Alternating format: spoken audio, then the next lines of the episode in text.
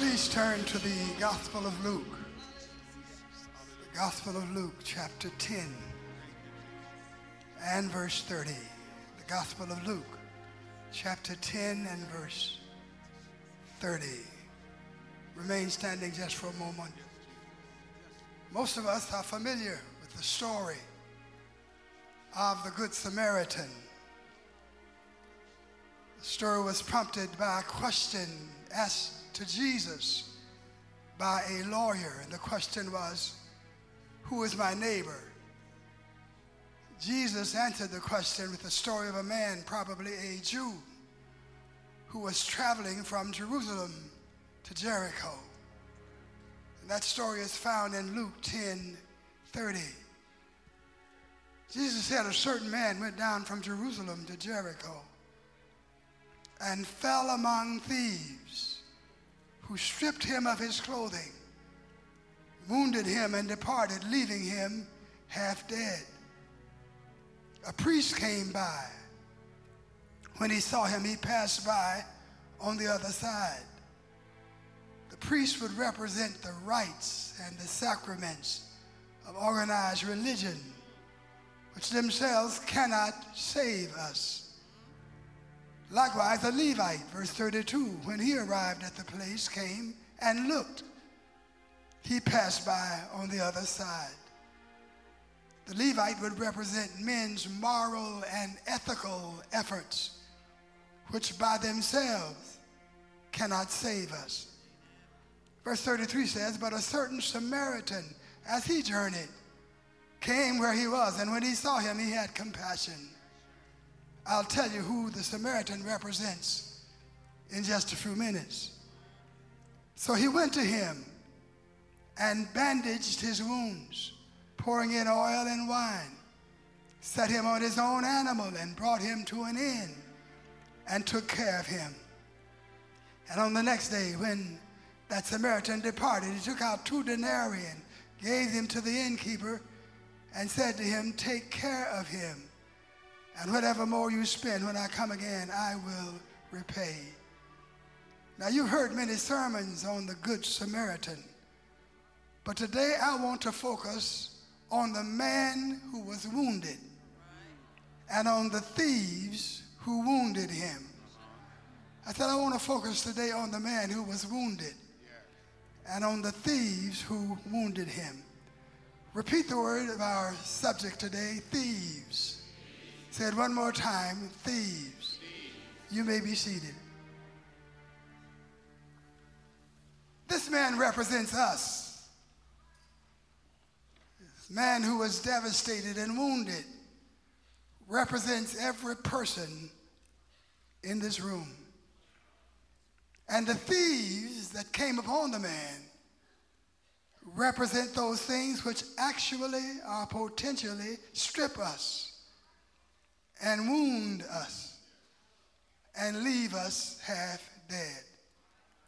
I said the thieves represent those things that strip us and wound us and leave us half dead. But notice first that the man was traveling from Jerusalem to Jericho. It's not unusual that the man was traveling because everybody is traveling. You got some who know where they're going, then you have those who are just traveling. Man got a job at the post office. They assigned him the responsibility of sorting and routing mail. And the man broke all records at the post office the first week he started. He would empty out huge vats of mail and send them away. And they were so impressed by him that they sent teams to observe him. And he was a flurry of activity. He would have thousands of letters, and in an hour or two, all the letters were routed. And so the committee went to him and complimented him and said, Listen, we've never had a man get rid of as much mail as you can get rid of. You're moving that mail in a tremendous way. And the man said, Oh, shucks, if I could read, I really would do something.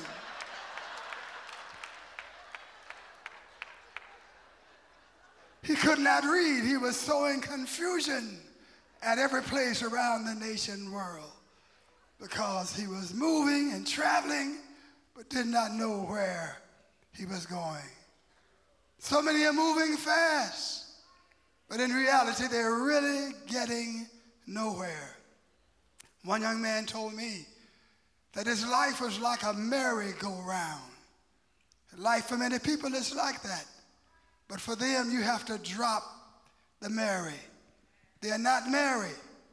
They're not happy. They're just going around, passing by the same sights, having the same experiences, the same heartaches, the same problems, the same disappointments, and no further along at the end of the ride than they were at the beginning.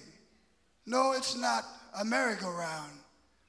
They're just going around and around in agonizing circles. But this man had a goal. He had a destination. He had an objective. He knew where he was going. And he was on his way. He was going from Jerusalem to Jericho. Goals are essential to progress. But good goals must not keep us from the best goals.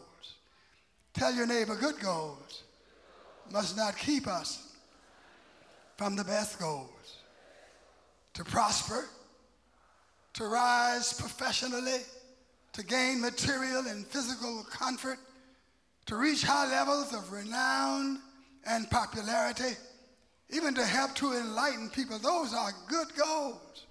But the good can be the enemy of the best.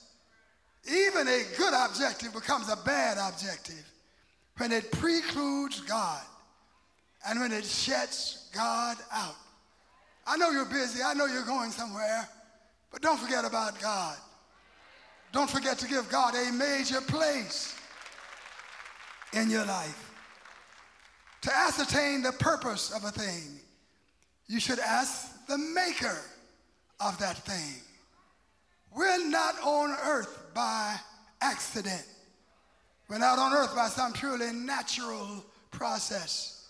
God created us. God has revealed to us our purpose. For the Bible says in Psalm 85 and 6, Psalm 95 and 6, beg your pardon. Oh, come, let us worship and bow down, and let us kneel before the Lord our Maker. Psalm 101, make a joyful noise unto the Lord, all you lands. Serve the Lord with gladness. Come before his presence with singing. Know ye that the Lord, he is God. It is he who has made us. We are his people and the sheep of his pasture. Enter into his gates with thanksgiving and into his courts with praise. Be thankful unto him and bless his name. So we exist for the glory and honor of Almighty God. And God reveals his purpose for us in his word. We exist to serve him. We exist to worship him. We exist to bring glory unto his name. As the Bible says in Isaiah 43 and 7, everyone who is called by my name, whom I have created for my glory. I have formed him. Yes, I have made him. I want to linger in this area for a while because you need to know why God made you and what God expects of you. The Apostle Paul stated his goals and his priorities in Philippians chapter 3, verse 7, when he said, What things were gained to me, these I've counted loss for Christ. Yet indeed I count all things loss for the excellence of the knowledge of Christ Jesus my Lord, for whom I've suffered the loss of all things and count them as rubbish, that I may gain Christ and be found in him, not having mine own righteousness which is from the law, but that which is through faith in Christ, the righteousness which is from God by faith. God must be primary. Tell your neighbor, God must be primary. He must be primary because we are dependent on Him. Acts chapter 17, verse 28. For in him we live and move and have our being. No living, no moving, no being without God. And so God must be primary. He must be primary because God is all wise and God knows what's best. I said he's all wise and he knows what is best. 1 Corinthians 1.25 says, the foolishness of God is wiser than men, and the weakness of God is stronger than men.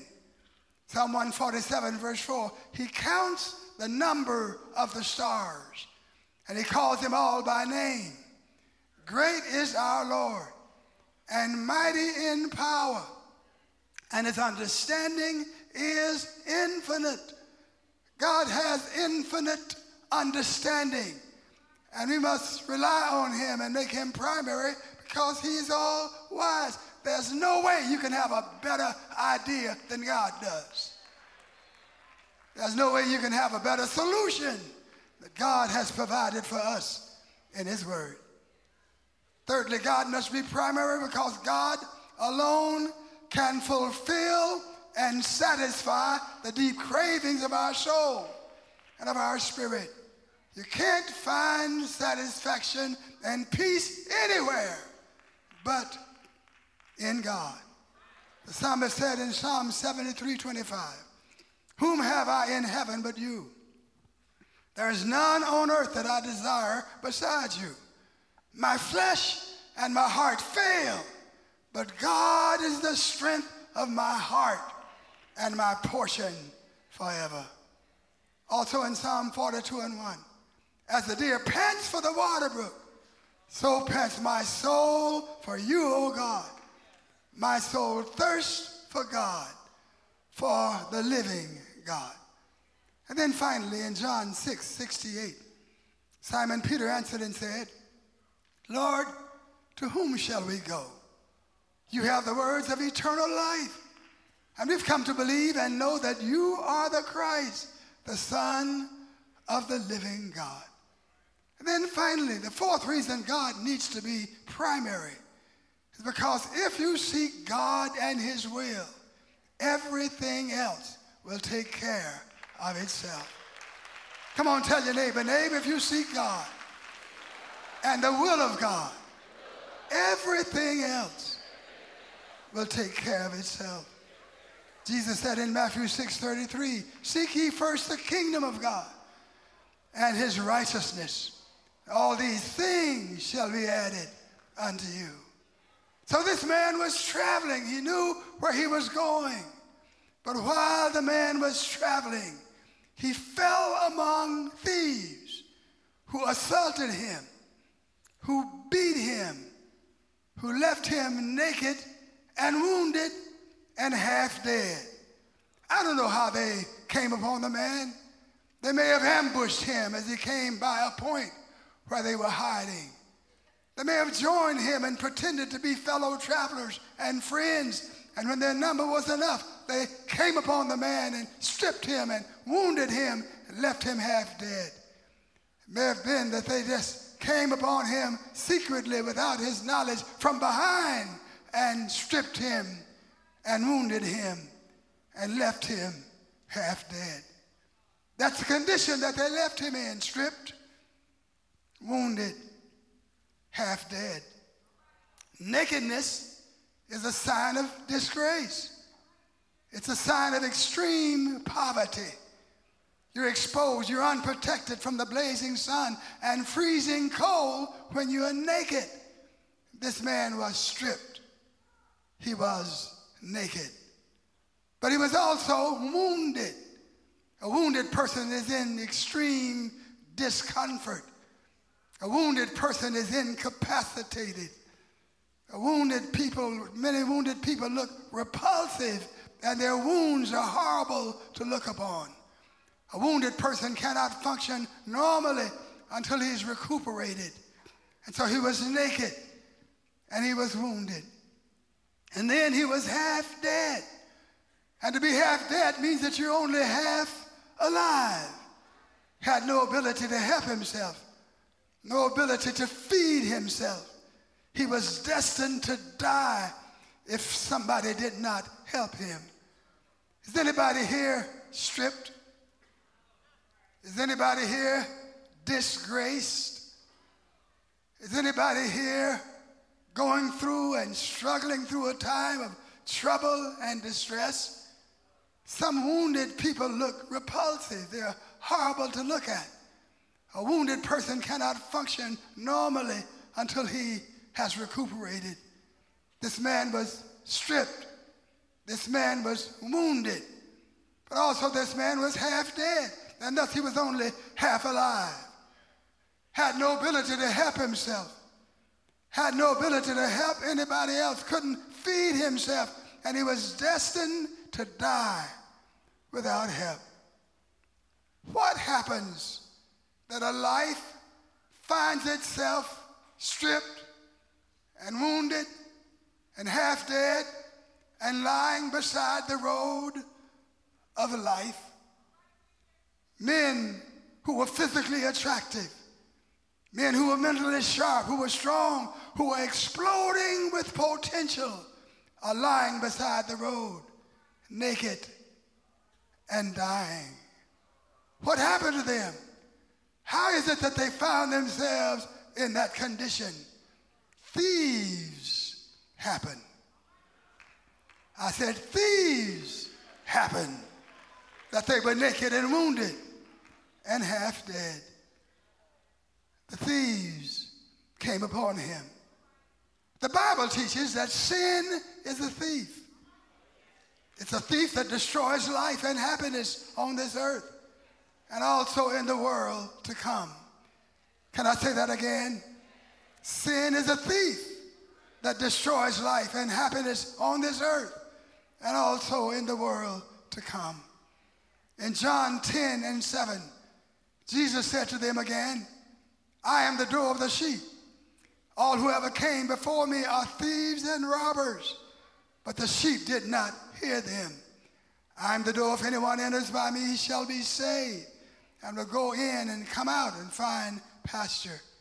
The thief does not come except to steal and to kill and to destroy. But I'm come that they might have life, that they may have it more abundantly. Then he said, I am the good shepherd. The good shepherd gives his life for the sheep. I was driving out the rear of Smith's Barbecue. It used to be Leo's. How many of you all remember Leo's? I was driving out the back, way over into the night, just getting me some barbecue to take home. As I was driving out the back driveway of Leo's, a beautiful young lady stepped out of the shadow and smiled at me, waved at me. And I smiled at her, waved at her, went straight on out that back driveway. But I had to have another look. So I checked out the rearview mirror. And out of the shadows had stepped a big guy above six feet or more standing beside her. And it looked as if he had something in his hand. If I had stopped to talk to her, I'd have had to deal with him. And I didn't want to have to deal with him. Thank God I went on about my business. But the evil forces that would destroy you, say that to your neighbor, the evil forces that would destroy you use various kinds of enticements. But the goal is to strip you and wound you and leave you half dead.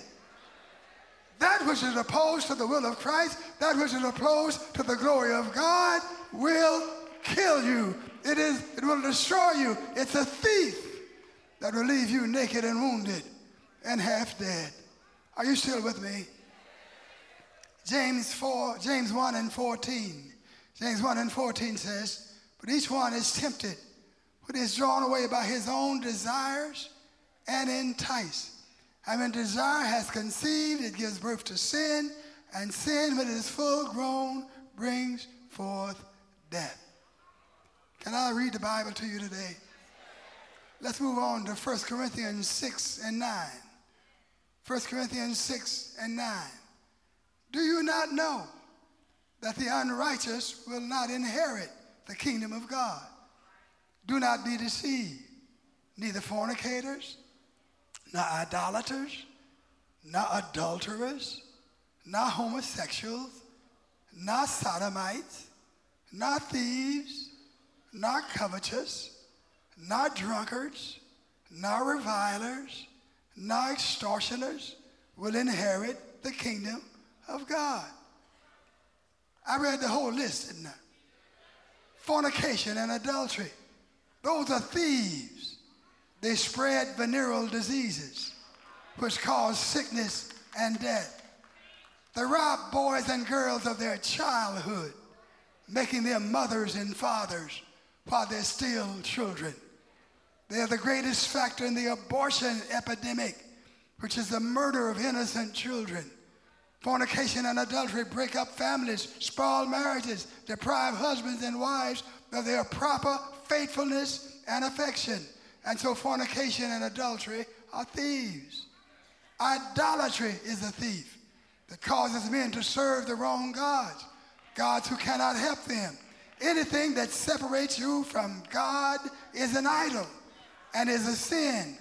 Homosexuality and sodomy are thieves because they contradict the biblical image of what the family ought to be. They deprive society of needed husbands and needed wives and needed mothers and fathers, and they sometimes draw, recruit, and influence in, innocent children into that lifestyle. And those participating in the gay lifestyle are particularly susceptible to venereal diseases and AIDS, so homosexuality and sodomy are thieves. Covetousness is the thief. The excessive desire for material things perverts proper priorities, places higher value on money and things than it does on people. It robs the church and other benevolent organizations of needed support. And so covetousness is a thief. Next comes thieves and extortioners. An extortioner is nothing but a high class thief, robbing, mugging, stealing, have filled our jails, made our cities colonies of terror. Drunkenness is a thief. Doesn't make any difference how you got drunk, whether on alcohol or drugs. Jails and mental institutions, graveyards are being filled by the victims of substance abuse. I said jails and mental institutions are being filled by the victims of substance abuse.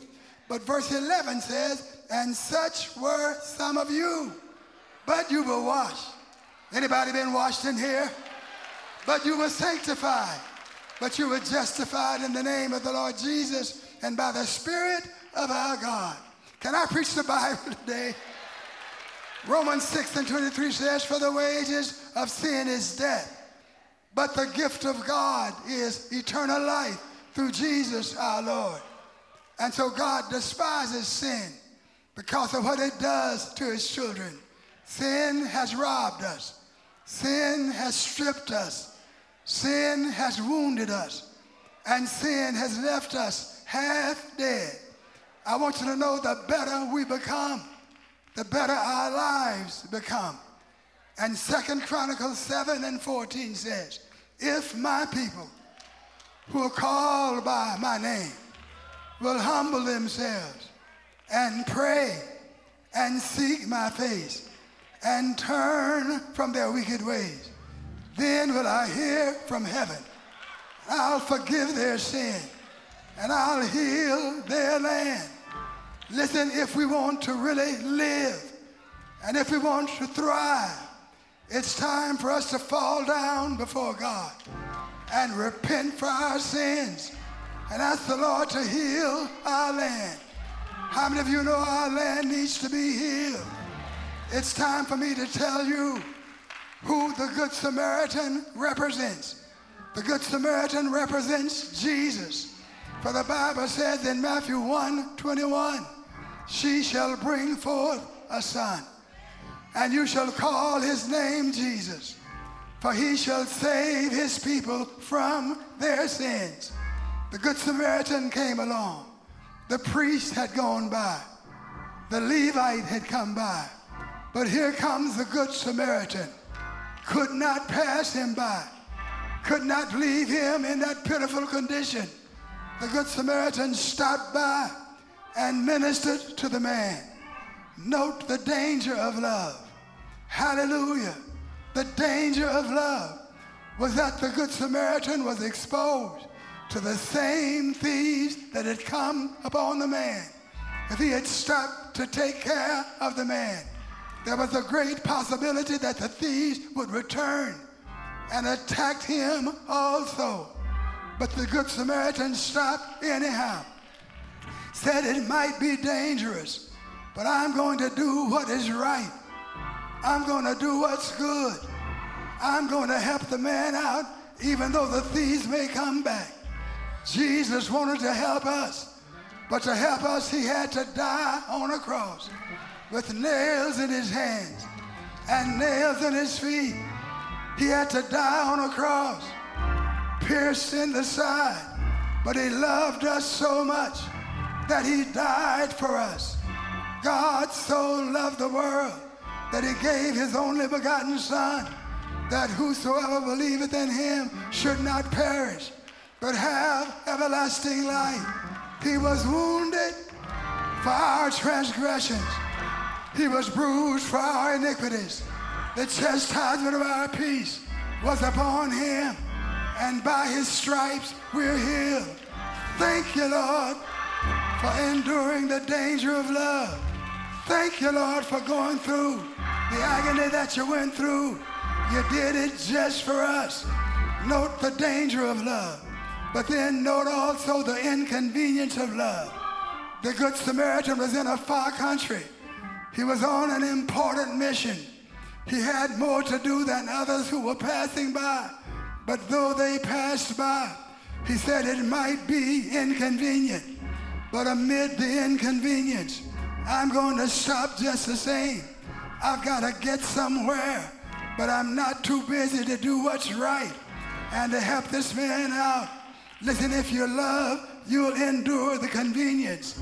If you really love the Lord, you don't mind going out of your way for the glory of God. You don't mind working for God and serving the Lord. It was inconvenient, but he stopped just the same. Sometimes serving the Lord is inconvenient, but serve him anyhow. Tell your neighbor, neighbor, serve God anyhow. Note the price of love. Hallelujah. When I took first aid back in school, my teacher told me that if somebody was hurt or wounded, I should tear their clothes off and make bandages, tear their shirt, make a tourniquet. They're the ones that's wounded. Use their clothing to make bandages. Don't have to tear off your clothes. Use their clothes. That's what they taught me in first aid. But this man had no clothes. No clothes. He was naked and he was wounded. So the Good Samaritan had to tear off his business suit, had to tear up his expensive shirt and make bandages for the man. And then the Bible says he poured in oil and he poured in wine. Wine would be that which would cleanse and purify the wound. And wine is the symbol of the blood of Jesus that cleanses us from all sin. All would soothe and heal. It's the symbol of the Holy Ghost that anoints us with power and with effectiveness. And the Bible says, You shall receive power. Power after the Holy Ghost has come upon you. You shall be witnesses unto me. Raise your hand and say, Lord, we need the power of the Holy Ghost. I don't know about you, but I'm so glad, I'm so glad that Jesus came by. If you're glad that Jesus came by your life, Tell your neighbor, I'm so glad, so glad that Jesus came by. Came by and he found us wounded. He found us stripped. He found us half dead. And he gave us life. He died that we might live. He got up that we might have power. You may be stripped. You may be wounded. You may be half dead, but you can rise again. Grab your neighbor by the hand and say, neighbor, you may be stripped. You may be wounded. You may be half dead, but you can rise. You can rise again. Tell the neighbor on the other side, you can rise. Oh, rise. Rise again. Yes. Yes. I don't care what your condition may be. I don't care what your need may be. Your marriage can be restored. Your career can be restored. Your reputation can be restored. Your life can be restored. The Lord said, I will restore what the years have destroyed. I'll restore what you've lost. I'll turn your life around. Yes, I will. Yes. The thief does not come except to steal to kill and to destroy. But I am come that you might have life, life more abundantly. Thank you, Lord. Thank you, Lord, for turning my life around. Thank you for giving me your power. Thank you for stepping in just when I need you most. Thank you. Would somebody help me praise him? Praise him. Hallelujah. Hallelujah. I was sinking deep in sin, far from the peaceful shore, very deeply stained within. I was sinking to rise no more. But the master of the sea heard my despairing cry from the waters, lifted me. Now saved am I. Won't you, Lord, he lift you? Has he ever lifted you? Come on and praise him. Yes. Yes. Yes. I've got to stop. I said I've got to stop. But the man made a mistake. The man made a mistake. The mistake that he made was that he should not have traveled alone should not have gone out on this journey by himself. I just come by to tell you, you don't have to travel by yourself. You don't have to go on this journey all alone. Tell your neighbor, neighbor, you don't have to travel by yourself. You can have someone to help you and to take care of you. Child of God, We've got the Father. We've got the Son. We've got the Holy Ghost. If you've got those, we're able to make it. God the Father, maker of heaven and earth. God flung the stars against the blackness of the night. God who is able to do exceedingly abundantly above all we ask or think God will be with you. Tell your neighbor, God will be with you. Jesus, the Son of God, wants to travel with you. He said, I'll never leave you. I'll never forsake you. I'll be with you in trouble, in the storm. And if Jesus goes with me, I'll go anywhere. Come on and praise him. You can have the Father. You can have the Son. You can have the Holy Ghost. Hallelujah. You shall receive power. Power after the Holy Ghost is come upon you. Stand up and say power.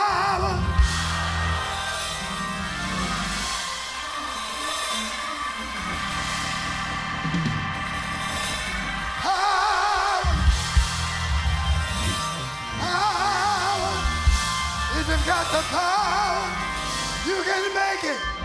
If you've got the power, you're an overcomer. If you've got the power, the Holy Ghost will bring you out. The Holy Ghost will guide you.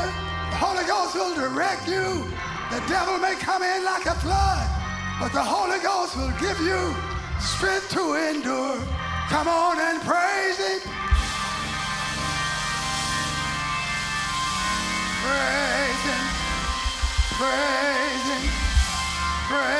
Him. Praise him. Praise him. Come on and praise him.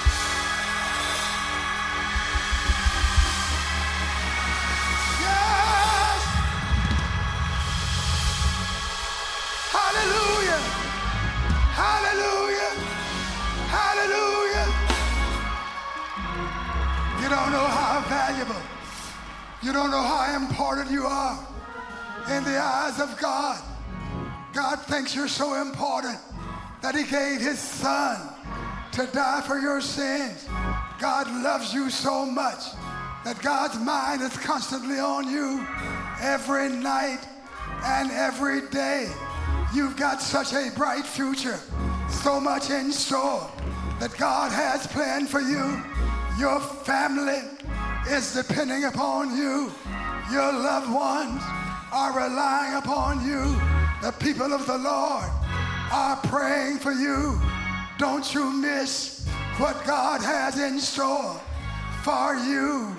Come on, tell your neighbor, neighbor, don't miss what God has in store for you. I see you in the future, and you look much better than you do right now. Don't miss out on your bright future. God wants to take you higher than you've ever been before. Come on, neighbor. Let's go forth in the power of God. No weapon, no weapon that's formed against you shall prosper. Every tongue that rises up against you, you shall condemn. You've got a heritage. Tell two people you've got a heritage.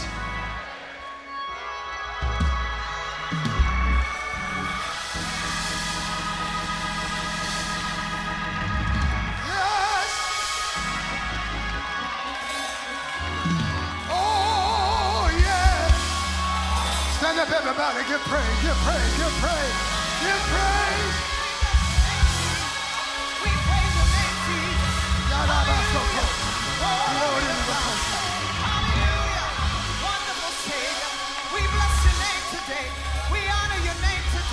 Yes, yes, yes, yes, yes, yes, We bless your name today. We bless your name today. Worship him, worship him, worship him. Wonderful Savior. Hallelujah. Glory to your name. Glory to your name. Glory to your name. I worship you, Oh, Almighty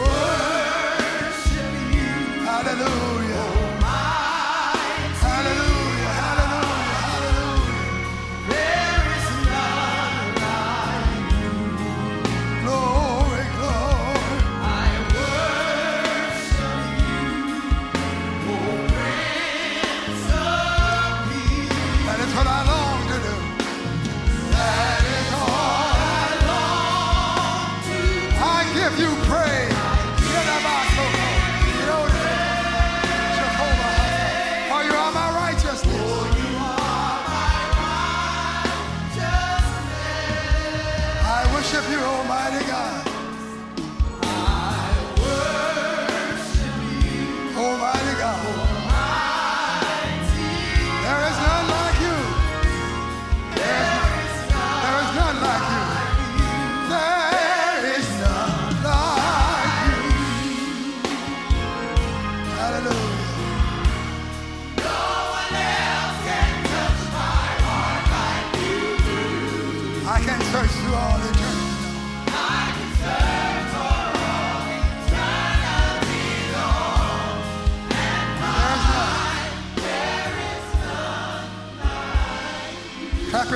Your give praise to the Lord. Give glory. Glory, glory. Glory to your name. Thank you, Lord, for your word. Thank you for your presence. Thank you for your anointing in the room. Thank you that we are not alone. We can have the Father, we can have the Son, we can have the Holy Ghost. And if the Father, the Son, and Holy Ghost are with us, there's nothing that can stop us, nothing that can hinder us, nothing that can block us. You're a shield, you're a protector. And we magnify you and glorify you for all that you are. And I just like for everybody just take a full two minutes to worship the Lord. When I count to three, with everything that's within you, begin to worship the Lord. One, two, three, worship Him.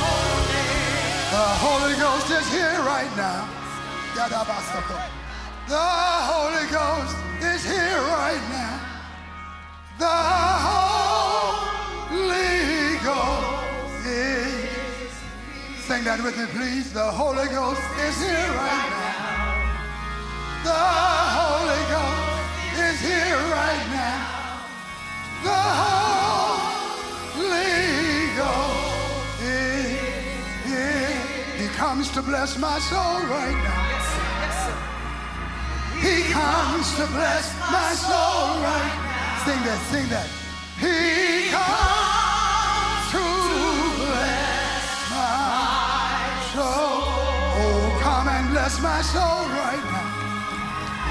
Oh, come and bless my soul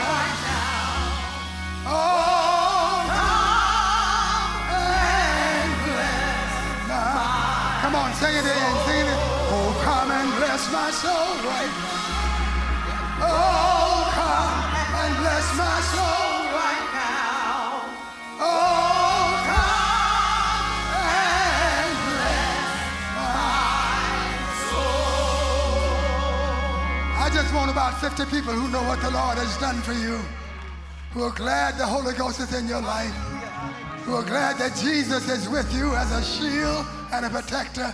I want about 50 folk who just really feel like praising God. Clap your hands, open up your mouth, and begin to praise Him.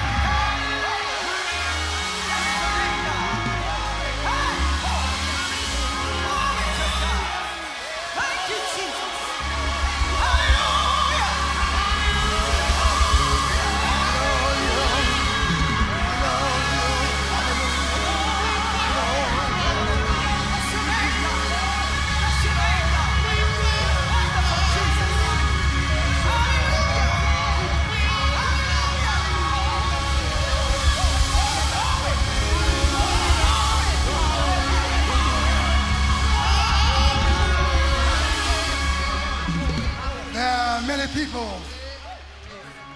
who, as this service has gone forth, as the word of the Lord has been proclaimed, you've decided in your heart, Lord, I need you.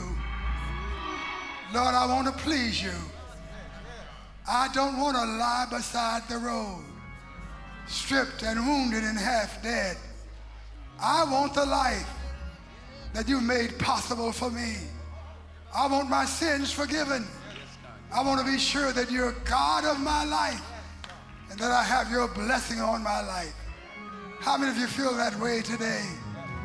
I want to pray for those who do not know Jesus, those who are not saved, those whose sins are not forgiven. If you're here today and how the word of God went forth, the word found you, and you see yourself needing the help and the presence, forgiveness, and power of the Lord, I want to pray for you. If you want to accept Jesus, lift your hand now. Lift that hand, hold it high. Every head is bowed, every eye is closed. This is your moment. This is your time. Preacher, I want to be saved. I don't want my life to end up in wreckage and difficulty. I want life. I want to live. I want to be forgiven. I want to know you. Lift that hand, hold it high, wherever you may be. Wherever you may be, lift that hand, lift that hand, lift that hand. Every head is bowed. Dear Lord, I pray for every uplifted hand.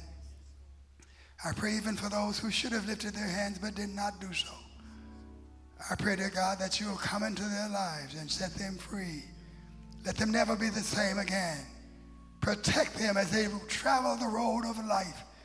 Let your presence and power be around them and upon them. In the name of Jesus. Bring them to a safe destination. Pray this prayer after me, everybody. Dear Lord, I'm sorry for all my sins. Please forgive me for the wrong I've done and the wrong I have been. I want to be saved. Thank you, dear Jesus. I believe that you're the Son of God. I believe that you rose from the dead. Thank you that you're my Savior. I receive you now. And by faith, I am saved. I am forgiven. I have new life. Clap your hands, everybody, and praise God. If you prayed that prayer with me, if you've accepted the Lord, if you want to join the church, you want to be a member of the church, you want to express your desire that God will come into your life and transform your life. If you've accepted Him, I want to know you. I want to shake your hand. I want your name on my prayer list. I want to write you this week. If you prayed with me, step into the aisle, come forth to this altar, and we'll receive you in the name of the Lord. Clap your hands for them as they come.